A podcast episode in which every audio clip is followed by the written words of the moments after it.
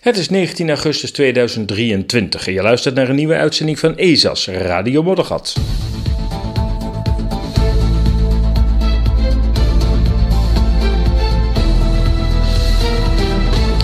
Met in deze uitzending de echte 15 minuten stad, die heeft al bestaan. En we gaan een klein experimentje doen, ik vertel je daar zo over. Hoe duizenden hackers de Russische samenleving ontregelden en misschien nog ontregelen. En het genegeerde rapport van Johan Remkes, we komen daar nog even op terug. En tot slot de censuurwet van de Europese Unie gaat 24 augustus in. Maar eerst. Ja, maar eerst. Actualiteit. De branden op Hawaii. Althans, Maui, Maui is, uh, Maui is uh, het eiland, geloof ik. Ja. Lahain. Ik ben daar lang geleden eens een keer geweest. En kan, wat ik me kan herinneren was een prachtig houten stadje. Met, met prachtige versierde balkons. Met uitzicht over, over zee. Het was sprookjesachtig. Ik heb nog wel ergens foto's, nou, dat zijn er waarschijnlijk nog dia's. Dat zegt, ja, in die tijd was het. Um, prachtig, maar ja, van dat stadje is niet veel meer over. Er is uh, brand geweest. En wat de oorzaak van de brand is, dat is ja, speculatie alom.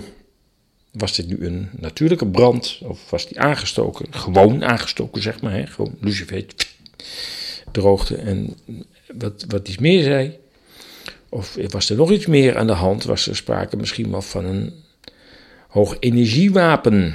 En wie zou dat dan hebben gedaan en met welke reden? Nou, ik uh, durf mijn hand niet in het vuur te steken voor welke lezing dan ook. Uh, het valt me altijd wel op dat mensen wel heel snel uh, meteen een conclusie uh, trekken. Maar goed, er zijn een aantal dingen waarvan je kunt zeggen: hm, Nou, dat ziet er toch wel vreemd uit. Boten die in het water lagen, die ook door de door de brand zijn verwoest. Uh, en de bomen in de straten zouden dat niet zijn. Althans, die filmpjes circuleren. Maar jij weet ook niet altijd precies of die filmpjes wel uit line komen. Ik, uh, ik weet het niet. Ik vind dat heel moeilijk. Maar dat we in een wereld leven met de meest bizarre ontwikkelingen. En dat je met alles rekening moet houden. Zover ben ik wel. De echte 15 minuten stad heeft al bestaan dystopische geluiden over de komst van de 15-minutenstad. En begrijpelijk als steden als Oxford als voorbeeld hiervoor moeten zijn. Toch is de gedachte van een beloopbare stad lovenswaardig. En we hadden die ooit. Totdat de grote grutters en winkelcentra ons dwongen met de auto boodschappen te gaan doen. Nu de middenstand verder wordt afgebroken en de grote concerns de winkelstraten zullen overnemen, is het huidige concept van de 15-minutenstad vals en gevaarlijk. Steden willen het autoverkeer sterk gaan beperken en dat is op zich niet nieuw. Al jaren wordt het autoverkeer in grote steden afgeremd.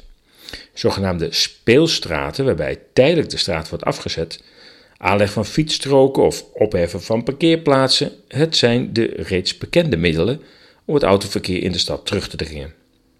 Veiligheid en leefbaarheid zijn daarvoor de redenen. Ook het streven om voorzieningen op loopafstand te hebben is niet nieuw. Sterker, onze steden waren van oorsprong zo ingericht. Na de afbraak van de sloppenwijken van dicht op elkaar staande huizen uit de 18e en 19e eeuw werden de wijken breder en strakker opgezet. Hierbij werden nieuwe woonwijken in woonblokken gebouwd, waarbij minimaal op elke hoek van zo'n woonblok een winkel was gevestigd: een slager, een bakker, een groentewinkel. Met de komst van de moderne stad, tussen aanhalingstekens, in de zestiger jaren van de vorige eeuw, werd functiescheiding uitgangspunt. Ook de economische schaalvergroting van winkelbedrijven leidde tot grotere en geografisch geconcentreerde winkellocaties. Maar dan naar Oxford, want dat is wat je vaak hoort als het gaat om de 15-minutenstad. Met een ambitieus verkeerscirculatieplan zet het 150.000 inwoners stellende Oxford de aanval in op het autoverkeer. Dat kan op verschillende manieren, maar de aanpak van Oxford is zorgelijk. De kritiek op deze aanpak gaat erover dat de stad het reizen tussen de van elkaar door fysieke blokkades gescheiden stadswijken digitaal gaat monitoren. Daarvoor zal de stad in zes sectoren worden opgesplitst. Dat is uh, strikt genomen al een feit. Tussen de sectoren komen detectiepoortjes die het kenteken van de passerende auto registreren. Automobilisten mogen wel naar een andere sector, maar vooralsnog maximaal 100 maal per jaar. Maar ja, dat kan, kunnen er ook 80 worden of 60. Wie er overheen gaat, krijgt een boete van 70 pond. Het is deze vorm die leidt tot dystopische vergezichten van de wijk als gevangenis. Met de QR-code nog in herinnering en de trend naar steeds meer digitale volgsystemen is de uitwerking van Oxford inderdaad een nachtmerriescenario. Amsterdam, die wekenlang een grote verkeersader liet blokkeren, is een voorbeeld van ondoordacht handelen. Door lange files en omrijden is vermoedelijk de CO2-uitstoot door het autoverkeer in die weken fors toegenomen. En nu naar Groningen, want daar is eigenlijk al jaren iets dergelijks gaande, maar toch ook niet helemaal vergelijkbaar. Want in de stad Groningen ging al in 1977 het toen sterk bekritiseerde verkeerscirculatieplan in werking. Het plan hield in dat de binnenstad in vier sectoren werd ingedeeld waartussen geen autoverkeer mogelijk was. Wie met de auto van de ene naar de andere sector wilde, moest via een binnenring. Fietsers daarentegen kregen vrij baan en betere fietsroutes. En de situatie is nog steeds zo. Essentieel verschil met de huidige ideeën over de 15 minuten stad is dat er geen beperking was in hoe vaak je van de ene naar de andere wijk reed. Geen toegangspoortjes, digitale controle of registratie. De echte 15 minuten stad is ondanks het bovenbeschreven modernistische visie uit de jaren 60 toch in veel steden realiteit. In steden als Amsterdam en Utrecht, zegt de steden met de oudere centra, zijn de meeste winkels al lang op loopafstand en zeker op fietsafstand. De bizarre aanpak van Oxford is niet alleen overbodig, het lijkt ook een ander doel te dienen. De vermeende bestrijding van CO2 is de enige echte reden. Echt tussen aanhalingstekens. Niet het comfort van het wonen in de stad, het gemak. CO2 wordt erbij natuurlijk steeds genoemd. Maar CO2 kent vele bronnen. En het autoverkeer is daar maar een klein onderdeel van.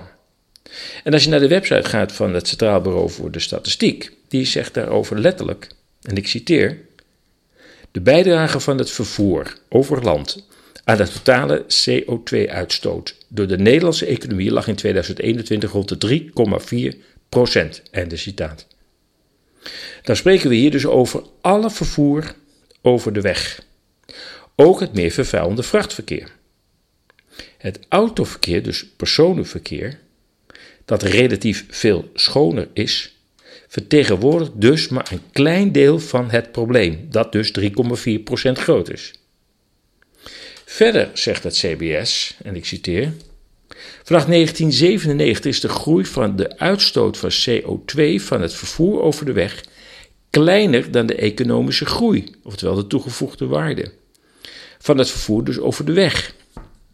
Hierdoor is sprake van een relatieve ontkoppeling van CO2 met de economische groei van het vervoer over de weg. Einde citaat. Dat betekent dus dat ondanks dat, je kunt best wel zeggen, sinds 1997, dat is uh, 25, 26 jaar geleden, een kwart eeuw geleden, dat ehm, ehm, ondanks dat het verkeer enorm is toegenomen, en zeker het vrachtverkeer, ehm, dat desalniettemin toch relatief gezien die CO2-uitstoot is teruggevallen. Nog de vraag natuurlijk hoe schadelijk CO2 nu werkelijk is. Dat is nog een heel ander verhaal. Ja, het lijkt er toch eerder op dat er andere redenen spelen. Het is bekend dat er in machtige kringen al decennia het idee heerst dat de wereld de huidige bevolkingsomvang en haar activiteiten niet kan dragen. Dat is althans hun opvatting. Depopulatie is dan ook het antwoord. Hoe men dat wil bereiken, is een ander thema. Ook moeten de activiteiten van die bevolking worden teruggedrongen. Vliegen, consumeren, en bedoeld wordt dan kopen en bezitten van producten, en autorijden en autobezit. De 15 minuten stad, zoals we die nu gepresenteerd krijgen, negeert de oorzaken van de lange afstanden tot relevante locaties in de stad. En dat die, die, die ontwikkelingen waren dus dat nou ja, de, het MKB uit de gewone straten is, uh, is weggejaagd. Uh, we kregen de winkelcentra daarvoor in de plaats met de grote gutters.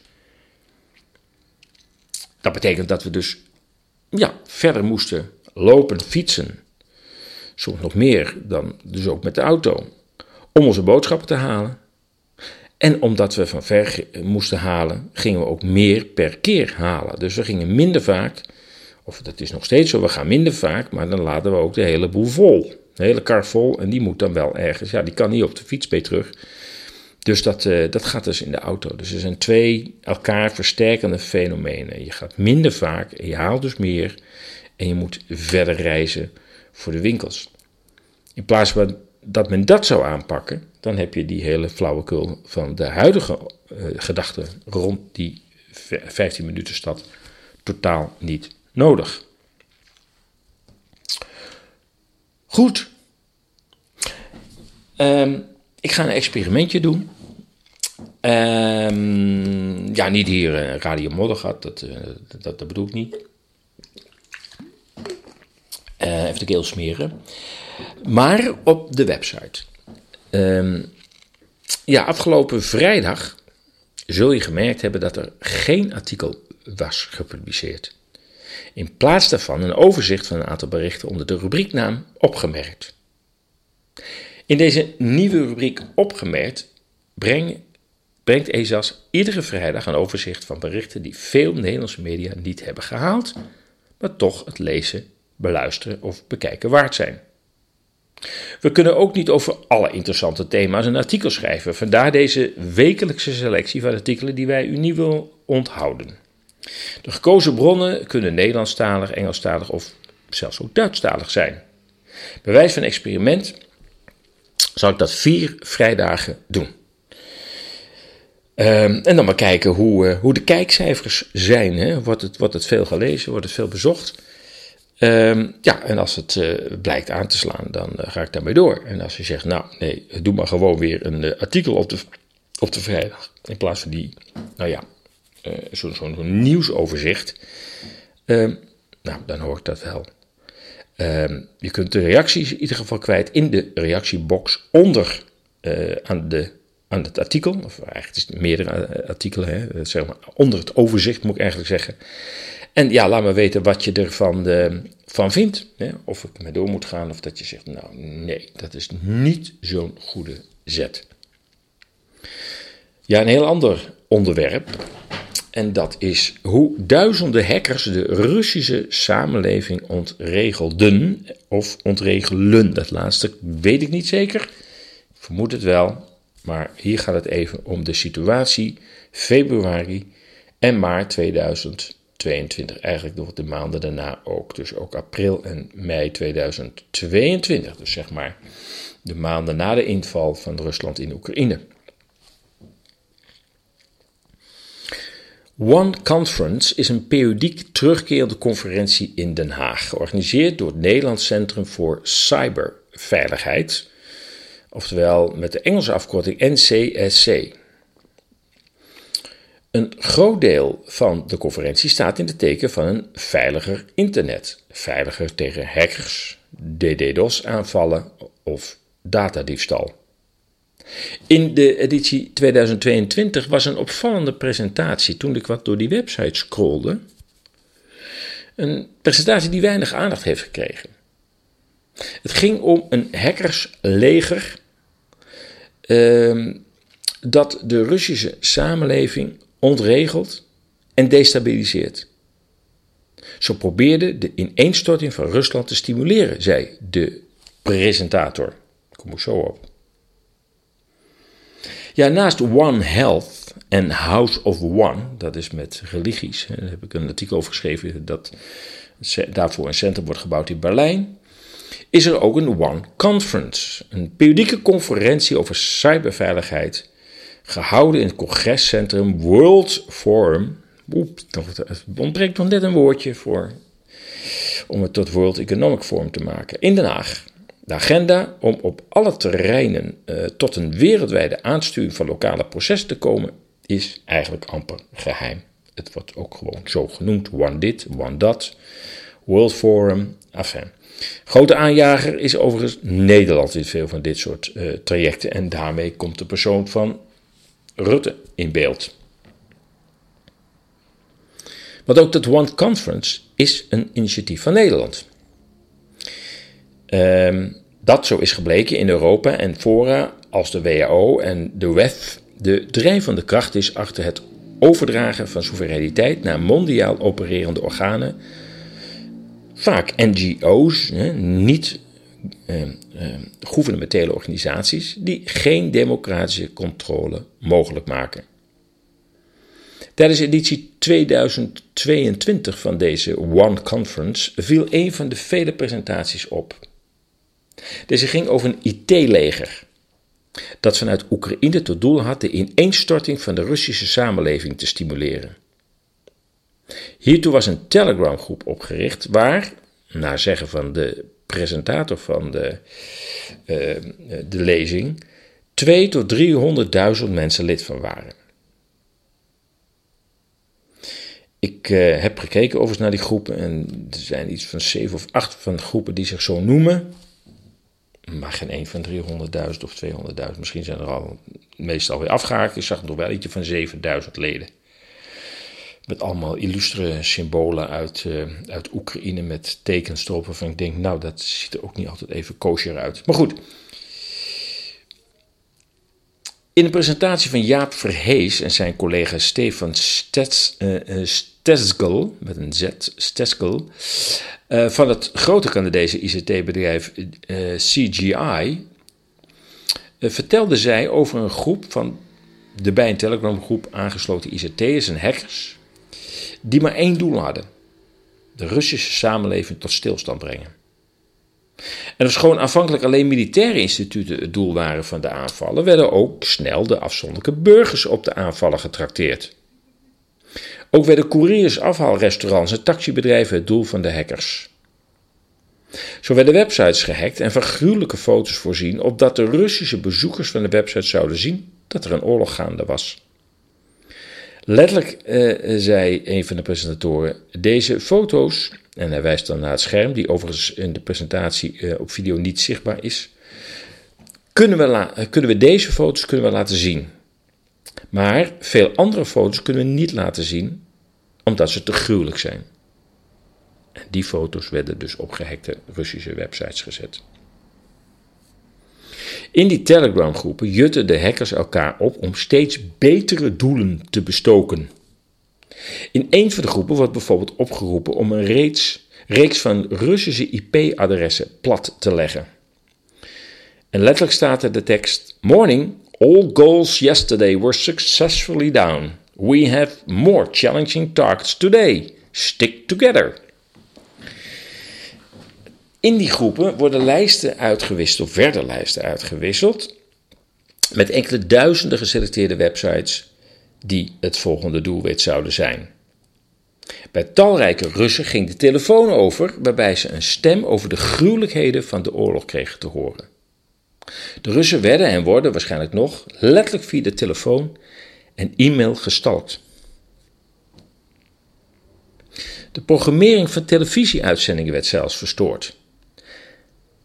Verhees, dus van de CGI Company, zegt letterlijk: Te lezen was dat ze het bloed van Oekraïense soldaten vergoten. Einde citaat. En volgens Verhees werd de Russen onzin, werd, uh, werd de Russen onzin verteld over de bedreigingen van de NAVO. En dat moest dus weerlegd worden. Opvallend is dat deze activiteiten al direct na de Russische inval van start gingen. Of deze grootschalige hackersactie is voorbereid, is niet na te gaan. Maar gezien de snelle start is een vermoeden hiervan gerechtvaardigd. Citaat. Wat ik wil laten zien zijn de eerste vertrouwelijke data die, publiekelijk werden gedeeld. Het waren e-mailadressen en telefoonnummers van bekende Russische televisiesterren, zegt de presentator. Ze zijn elke dag op televisie en vertellen allerlei idiote dingen over de westerse wereld. Over de rol van de NAVO en de bedreigingen van Rusland. Einde citaat. Ze jutten het volk op, dus ging het IT-leger hen aanvallen om ze duidelijk te maken dat ze niet onaantastbaar zijn, al dus verhees. Niets en niemand werd er eh, ontzien door, de digitale, door digitale hackerslegioen. De aanval op de beurs van Moskou zorgde voor een grote financiële chaos. De hele financiële wereld van Rusland was doelwit. Zo ook bijvoorbeeld het systeem van betaalkaarten. Steskel zegt, ik citeer, in het begin waren de lijsten met doelen van het IT-leger openbaar. Maar toen bleek dat de Russen tegenmaatregelen troffen, werden de lijsten niet meer publiekelijk gedeeld. Het Russische QR-labelsysteem voor voedselproducten werd enkele dagen lam gelegd, zodat de leveranties begonnen te haperen. De Russische YouTube, RuTube, werd zo hard aangevallen dat in korte tijd petabytes aan data werden vernietigd. Voedseldiensten, nieuwsites en bioscopen kregen het digitale leger op bezoek. Op een gegeven moment was het duidelijk dat alle aanvallen uit Oekraïne kwamen. De Russen blokkeerden alle verkeer uit dat land. Maar door inzet van VPE, VPN, sorry, ik zeg maar eh, een soort omleidingssoftware, konden de acties uiteindelijk weer worden hervat. Ja, of en in welke mate deze hackersgroepen nog actief zijn, is niet bekend. Vermoedelijk zullen nog een aanzienlijk aantal de smaak te pakken hebben om nu legaal met de meest cruciale systemen van het land om die te ontregelen. Dat deze hackers veelal zogenaamde ethische hackers zijn, zich voor een groot geopolitiek spel lenen, zullen weinigen van hen doorhebben. En indien wel, het zal weinigen van gedachten doen veranderen. Onder Russisch recht zullen deze acties als staatsondermijnend worden gezien. Het is wel een typisch Amerikaanse manier van opereren. Toetsenbordsoldaten die op afstand het leven van miljoenen Russen ontregelen, maar zelf geen risico lopen. De zogenaamde sancties tegen Rusland hebben aangetoond dat Rusland, uh, dat Rusland dat is wat het Westen zo graag wil zijn: robuust en weerbaar. Na de sancties, die vooral Europa treffen, zullen de uh, snel lerende en schakelende Russen hun systemen waar nodig digitaal robuust maken en wellicht zich van het internationale internet afkoppelen. En zo gaat de vernietiging van zowel Oekraïne als de Oost-West relaties een nieuwe fase in. Maar de verliezers die staan al vast. Dat zijn de landen van de Europese Unie. Ja, ja, ja, ja, ja, jongens. Dat was ik heb dat verder nergens gelezen. En ik moet ook zeggen, het uh, stond ook niet bepaald prominent op die website van de One Conference. Binnenkort komt er weer een, geloof ik. Maar uh, met wat scrollwerk kwam ik ineens op deze presentatie uit. ja, dat ging dus niet om veiligheid van onze systemen, maar het ging om het ontregelen van andere systemen. Maar wat ik zeg, het is wel een typisch westers-Amerikaanse manier. Achter het toetsenbord een land ontregelen, maar zelf natuurlijk niet. Ja, met de soldaten uh, uh, laarzen in de, in de modder uh, van Oost-Oekraïne gaan staan. Dat laten ze graag aan de Oekraïners zelf over. En dat is natuurlijk wel heel bijzonder dat dat vooral in het Westen heerst, zo'n zo'n zo'n mentaliteit. De Russen die gaan er in fysiek op af. Goed, wat anders. Even een korte mededeling over het dossier CBDC. Die is uit. En misschien heb je het al ontdekt en misschien heb je hem al gedownload. Ik moet zeggen, hij wordt uh, veel gedownload. Daar ben ik heel blij mee. Is ook de moeite waard. 16 pagina's over de CBDC. Een tamelijk genuanceerd verhaal, zoals je dat gewend bent van ESA's Radio Moddergat. Um, want ja, natuurlijk de dystopische verhalen, die kloppen wel. Uh, en de legitieme uh, verkooppraatjes van de ECB kloppen eigenlijk ook wel. Uh, maar het is het wel allebei. En in, in dat dossier probeer ik daar ehm, ja, een balans in aan te brengen. Hè? Dat er legitieme redenen zijn om met die CBDC aan de gang te gaan. Ehm, maar dat er ook grote gevaren dreigen als politici dit, met dit speeltje aan de haal gaan. Dan, dan, dan zijn we echt in de aap gelogeerd. Maar dat de ECB dit op grond van concurrentie vanuit crypto, maar ook aanbieders als Facebook met zijn Libra, dat komt niet echt van de grond, maar daar zijn ze nog steeds mee bezig. En nu Twitter weer, die ook een heel betaalsysteem via Twitter wil doen. Ja, ik kan me voorstellen dat als je een centrale bank bent, dat je denkt, ja, maar als we nou helemaal niks doen, en alleen nog maar de papiergeld kunnen beheren, want dat is van de Centraal, Europese Centrale Bank. Ja, dan houden we, gewoon niks over. Dan doet niemand meer zaken met ons. Dan hebben we ook geen invloed meer op uh, de financiële economische politiek. Omdat ja, we, kunnen, we kunnen dan wel rentestanden gaan verhogen en verlagen. Maar ja, als iedereen dan vlucht in allerlei andere digitale betaalmiddelen, dan heeft dat geen invloed. Enfin, nou, dat verhaal staat dus in het dossier CBDC. Um, ehm, voor 3,50 euro kun je hem downloaden op um, op de website. Dus ik zou zeggen, eh, zeker de moeite waard. We gaan nog een klein beetje terug in de tijd. Want in een artikel afgelopen week eh, vraag ik aandacht voor het genegeerde rapport van Johan Remkes. Nou, Remkes eh, eh is natuurlijk niet echt populair eh, bij de boerenstand en begrijpelijk natuurlijk ook. En bovendien was het überhaupt geen hele populaire eh, eh, bestuurder.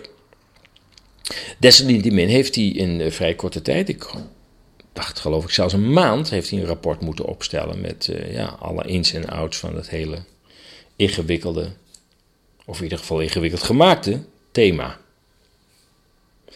Ja, de Nederlandse landbouw en vooral de veeteelt staat op het punt de grootste transitie sinds vele decennia door te maken. De opgaven die deze transitie voor alle partijen tot een succes moeten maken, zijn niet alleen omvangrijk, maar in hun onderlinge samenhang ook extreem complex. Het vorig jaar uitgebrachte rapport Remkes dat de verziekte verhoudingen tussen de land- en veeteeltsector aan de ene kant en de nationale overheid aan de andere kant moest herstellen, lijkt door de politiek genegeerd. Mogelijke reden is dat Remkes in zijn rapport de overheden, nationaal en provinciaal, veel huiswerk meegaf. Officieel heeft het kabinet Rutte de aanbevelingen van het rapport Remkes overgenomen. Maar van de zogenaamde 600 piekbelasters uit dat rapport is weinig over. Het kabinet blijft vast te houden aan het eerder genoemde aantal van 3000 piekbelasters.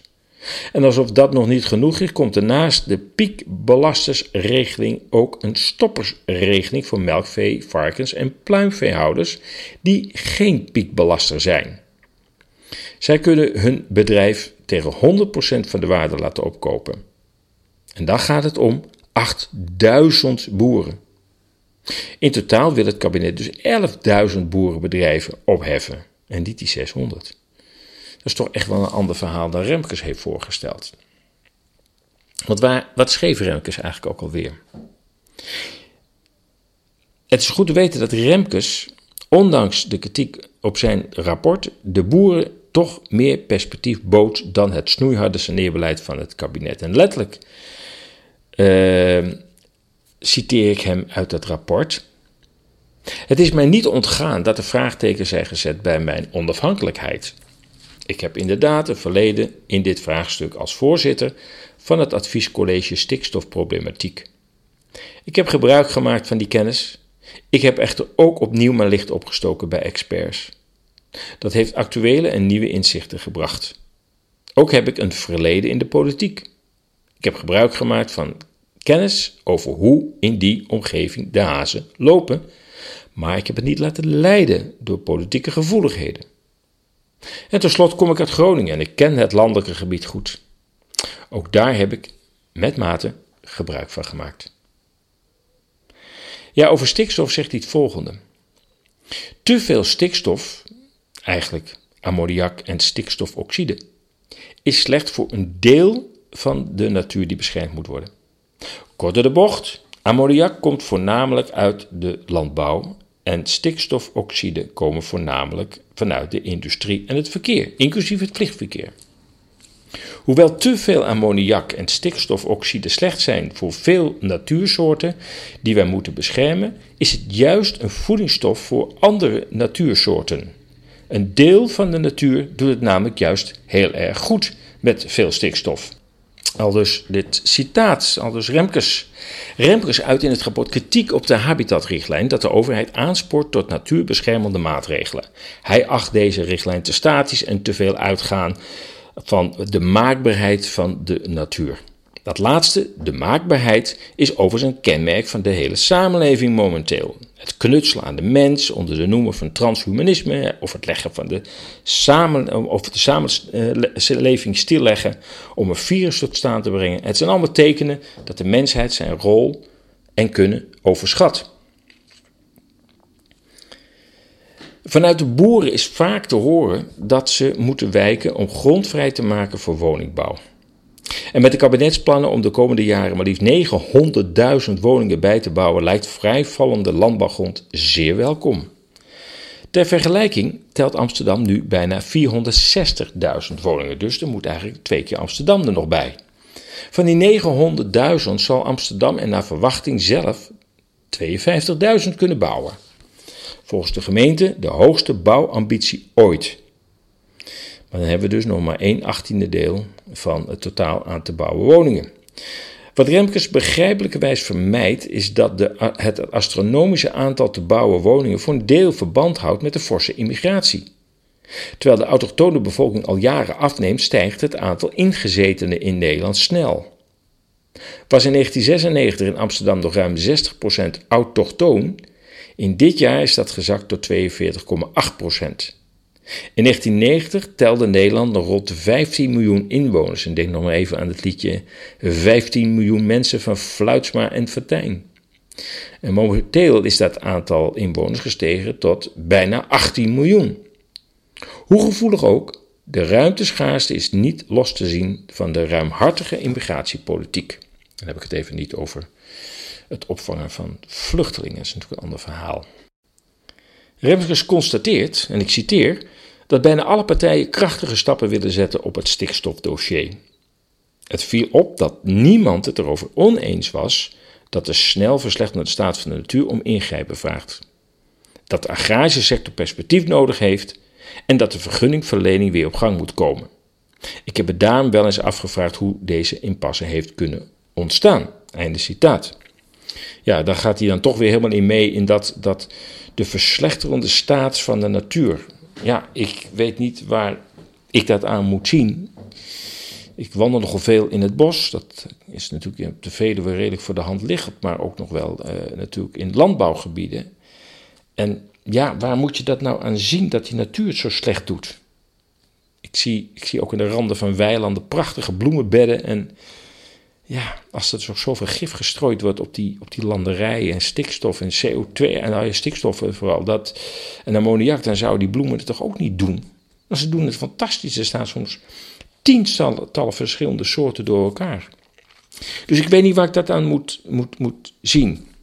Ja, hoe dan ook, de constatering van Remkes geeft aan dat het kabinet en in haar kielzocht de politiek er niet in geslaagd is om een algeheel geaccepteerde doelstelling Ehm, zo over het voetlicht te krijgen dat zij partijen mee kunnen krijgen. Een opstapeling van slecht nieuws overspoelde de sector al dus, uh, Remkes. En hij zegt verder: Er zijn veel maatregelen gepubliceerd die de agrarische sector hard troffen. Het laatste jaar gebeurde dit wel in een heel hoog tempo.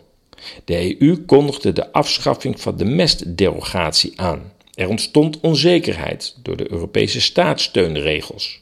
De Raad van State vernietigde de mogelijkheid om vergunningen te verlenen op basis van bepaalde vernieuwde stalsystemen, waar mensen, de boer dus veel in hadden geïnvesteerd.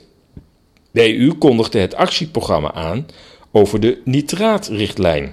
Hoewel dit buiten de bevoegdheden van de regering ligt, uh, uh, versterkt het wel het beeld dat de overheid niet meer naast de boeren staat.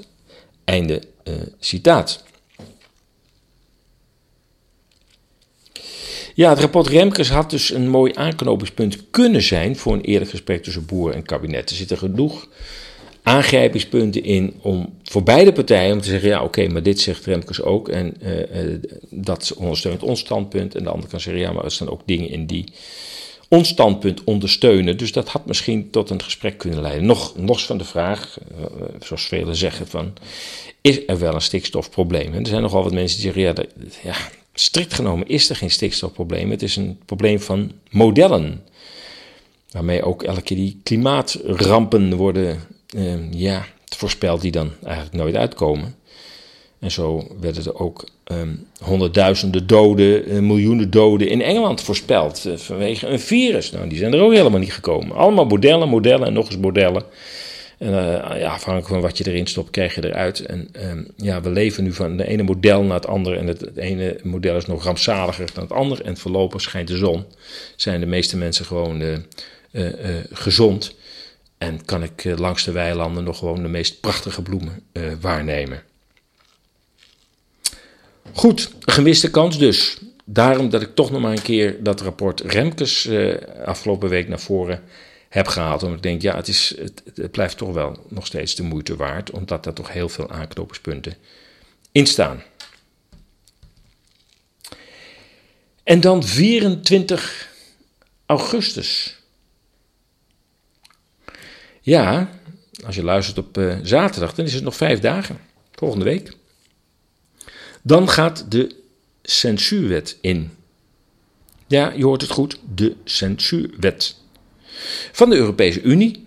Dat is die Unie die staat voor onze welvaart, veiligheid, welzijn en vrijheid. Dus niet.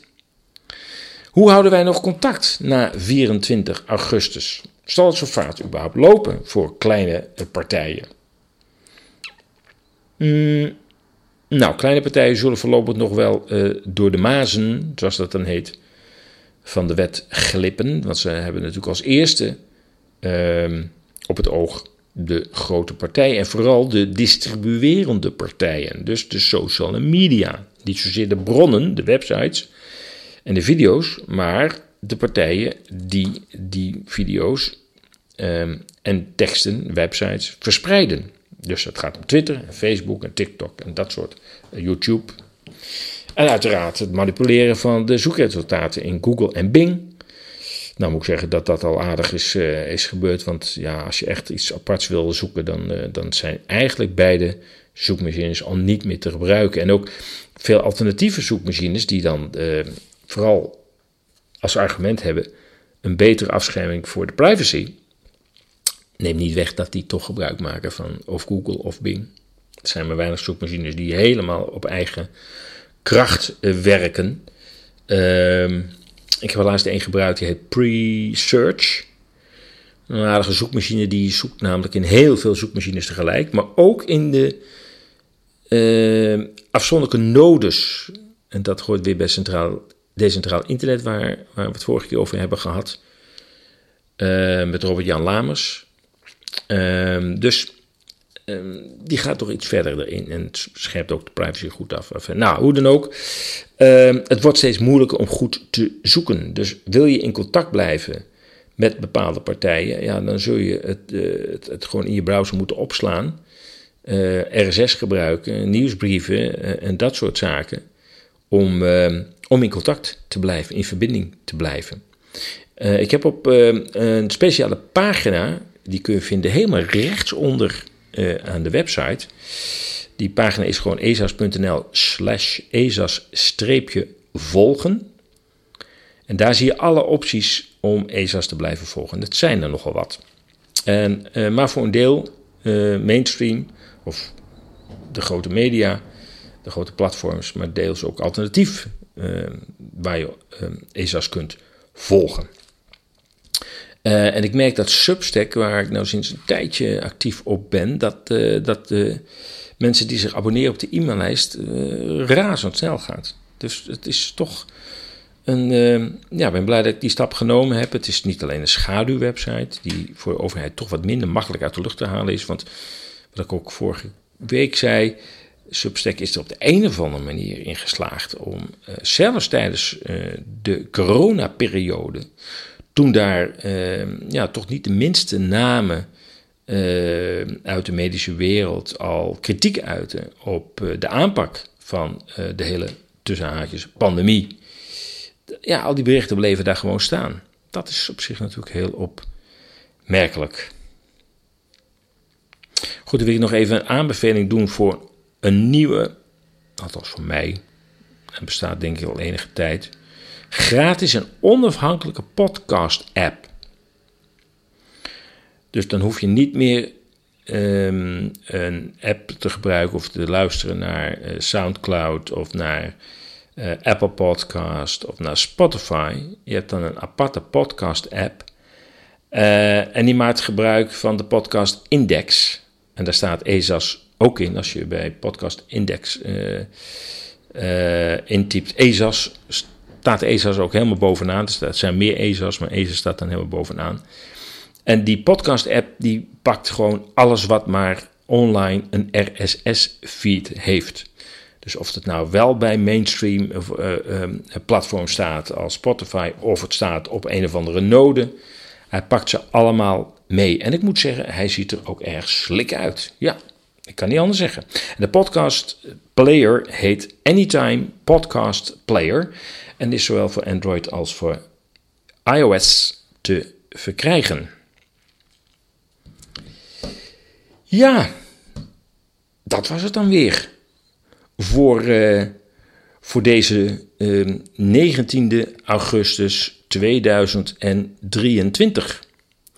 Je luisterde naar een uitzending van ESA's Radio Moddergat. Als je deze podcast waardevol vond, ondersteun ESA's dan met een donatie, een lidmaatschap of aankoop van een van de magazines of dossiers.